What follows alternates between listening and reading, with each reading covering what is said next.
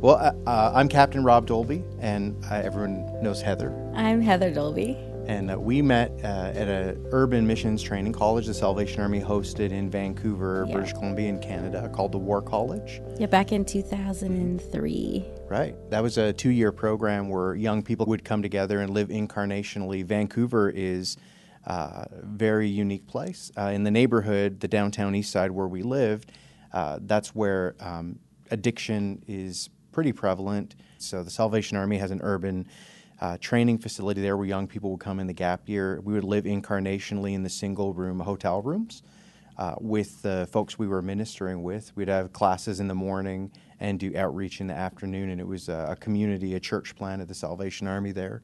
And that neighborhood, uh, the downtown east side of Vancouver, uh, that's the neighborhood where I was homeless, experiencing homelessness and living on the streets.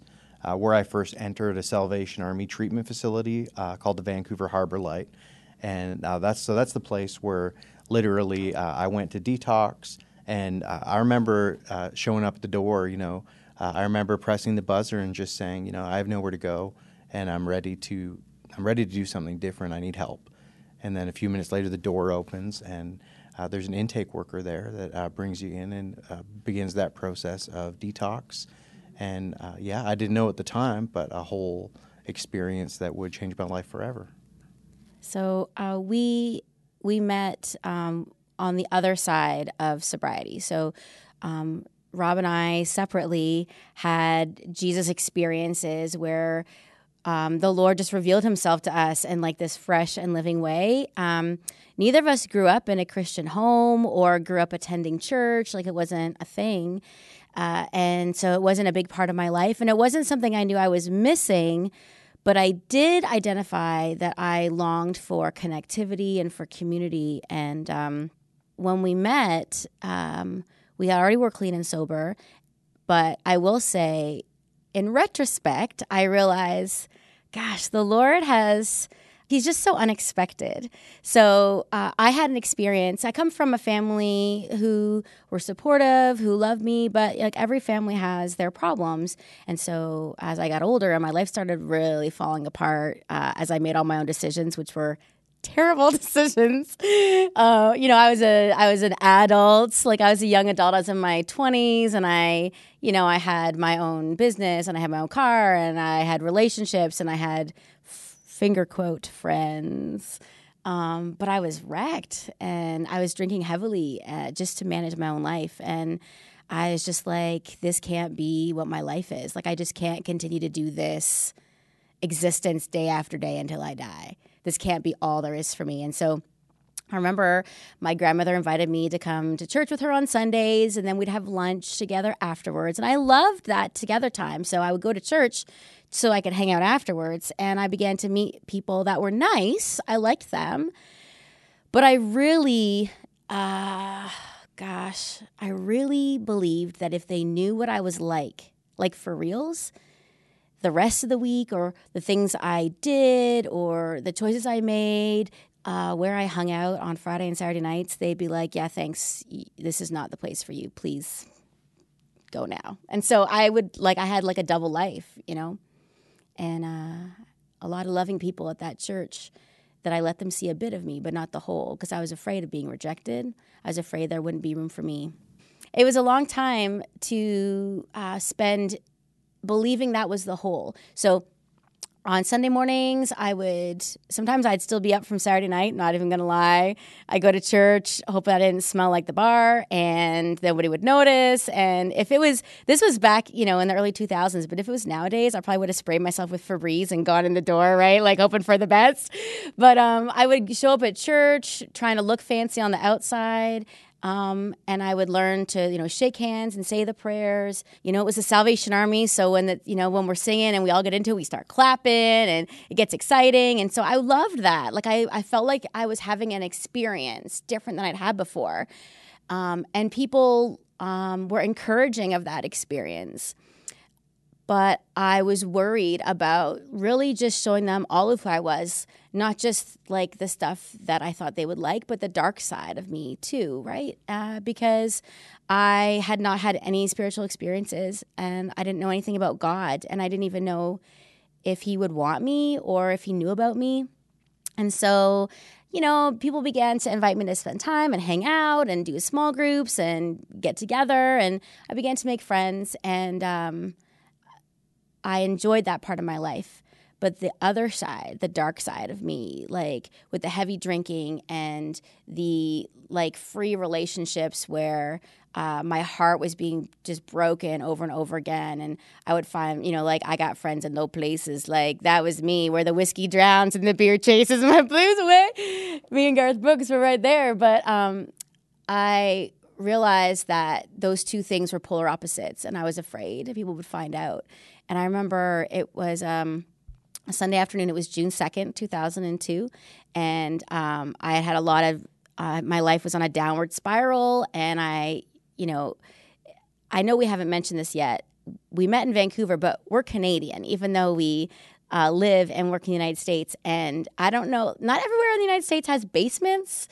But in Canada, we do almost everywhere. And I feel like there's something about being a grown up and having to move Right. back into your parents' basement. yeah, it's basement. like you know you hit a certain point in life where maybe Yes. you know you've lost a job or mo- moving back home into the basement of your parents' right? house. You is- hang your head and you trudge down the stairs. you make that phone call. Hey, mom. Hey, dad. Yeah. How's everything going? Great. Yeah, Yeah. but you know I need to uh, come home. Yeah. I was in my parents' basement and my life was just falling apart. And I remember I was so desperate for connection. I was calling every guy's number I had just to hook up, just to like, because I was hurting inside and I needed somebody to, to, I need somebody and something to push that hurt away. Because I was just so sad and so lonely and so dissatisfied. And uh, I had already uh, worked my way through a pail of um, margarita mix, you know, the kind where you, the white pail where you just dump in the liquor and away you go, stir and away you go. And I drink the whole thing on my own. And I was making all these calls. And even the guy that always would answer, even he wasn't answering for me. And that's when I was just like, wow, I'm that girl. I'm like, I'm rejected. Like, I am. I am alone. I have nothing to offer. I have like nobody wants me. And then I was like, why would I even want to live this life? Like this stinks. Especially in light of having this other, you know, this Sunday experience, Sundays and Sunday nights where I would gather with these believers who saw the best in me and loved me and were kind and were warm, were happy to see me like it just made me realize how dark my darkness was when I was with them. And I was just like, God, if you're real, I need you right now because I I don't want to live this life every day until I die. So if you're real, like I need you to come and do something. And so which is so funny because I feel like I watch movies where that's like in the movie and I'm like, "Oh, that's crazy. Like, he really did. Like, he really did show up. Like, he really, the room, like the basement that I was sleeping in, my bedroom where I was alone, began to fill with this tangible presence.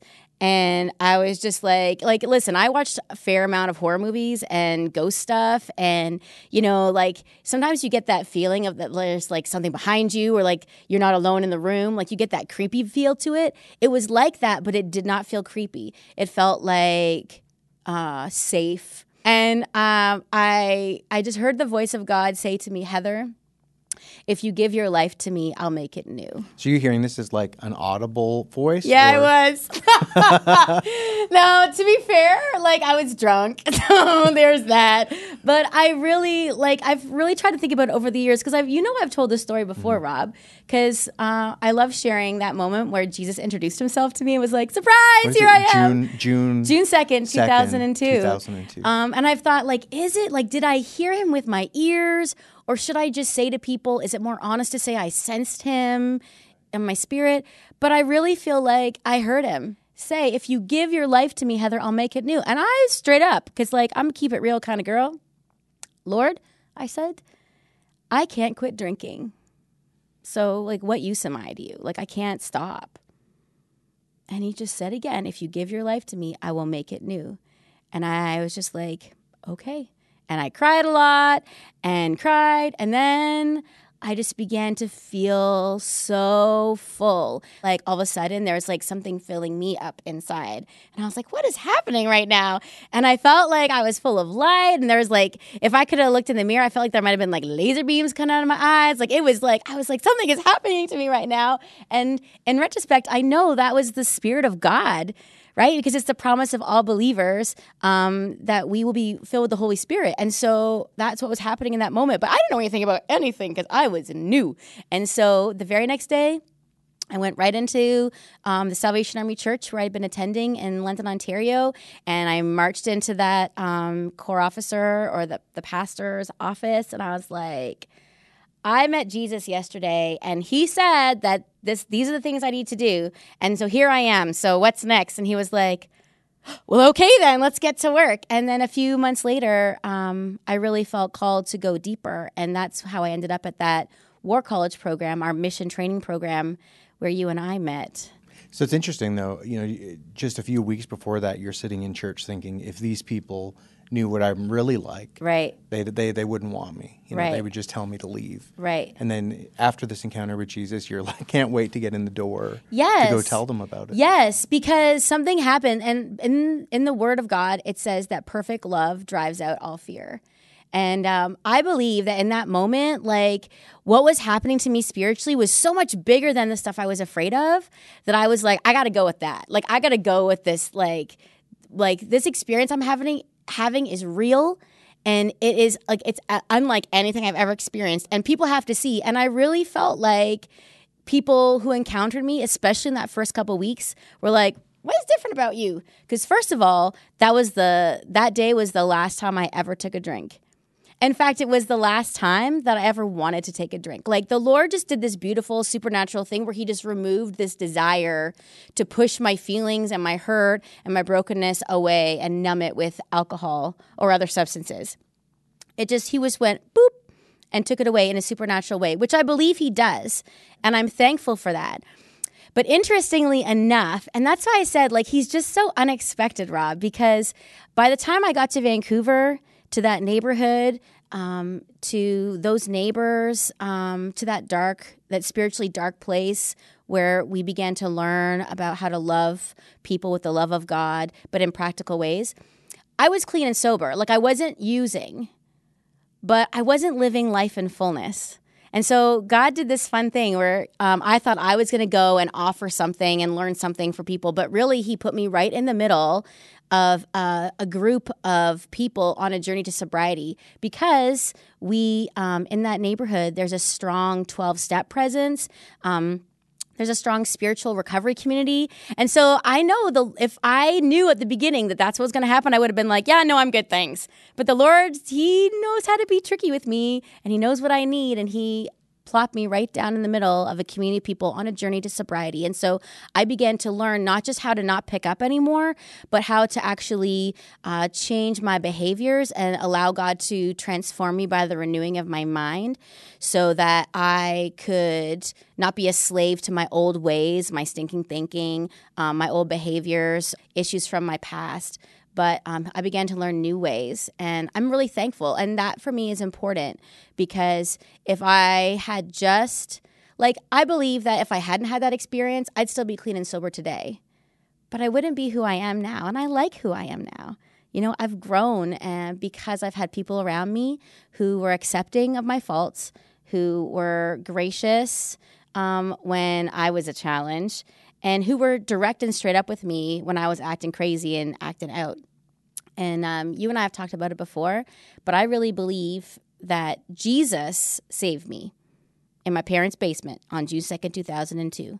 But every day since then, the church, this body of believers, this Jesus family has held me when I want to cut and run, when I want to, you know, just give up it's that community of believers that you know over years more people come and people go but they're the ones that have held me and reminded me of who god called me to be so i'm right. thankful for that well, also think about this your grandma right who really was the person that initiated hey you need to come to yes. church had been praying for you that's right daily for yep. over 40 years yep and i guess i think about that because people listening and stuff you know they might not have the experience where uh, you know, one day their loved one had this experience with God and everything is new and everything is uh, perfect or easy, or maybe, you know, some people can experience this touch of God that's mm-hmm. miraculous and supernatural.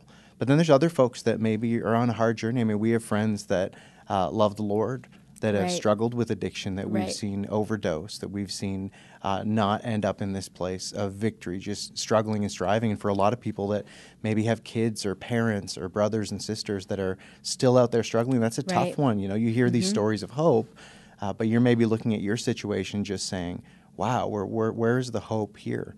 And I guess I just think of your grandma for over 40 years daily praying. Yeah, that's for right. you, right? So you can say, yeah, it took eight years of going to church. It did. You can say it took, you know, this many months of, you know, gaining spiritual maturity, but right. it was over 40 years of daily coming to the Lord and, and praying for you. And that's a real gift of love that we give someone when we will choose to persevere. Like, despite what our eyes see, despite, you know, the choices somebody's making um, in their day to day, to believe in faith that God has something more for them, that they were created for something more, and to pray that in faith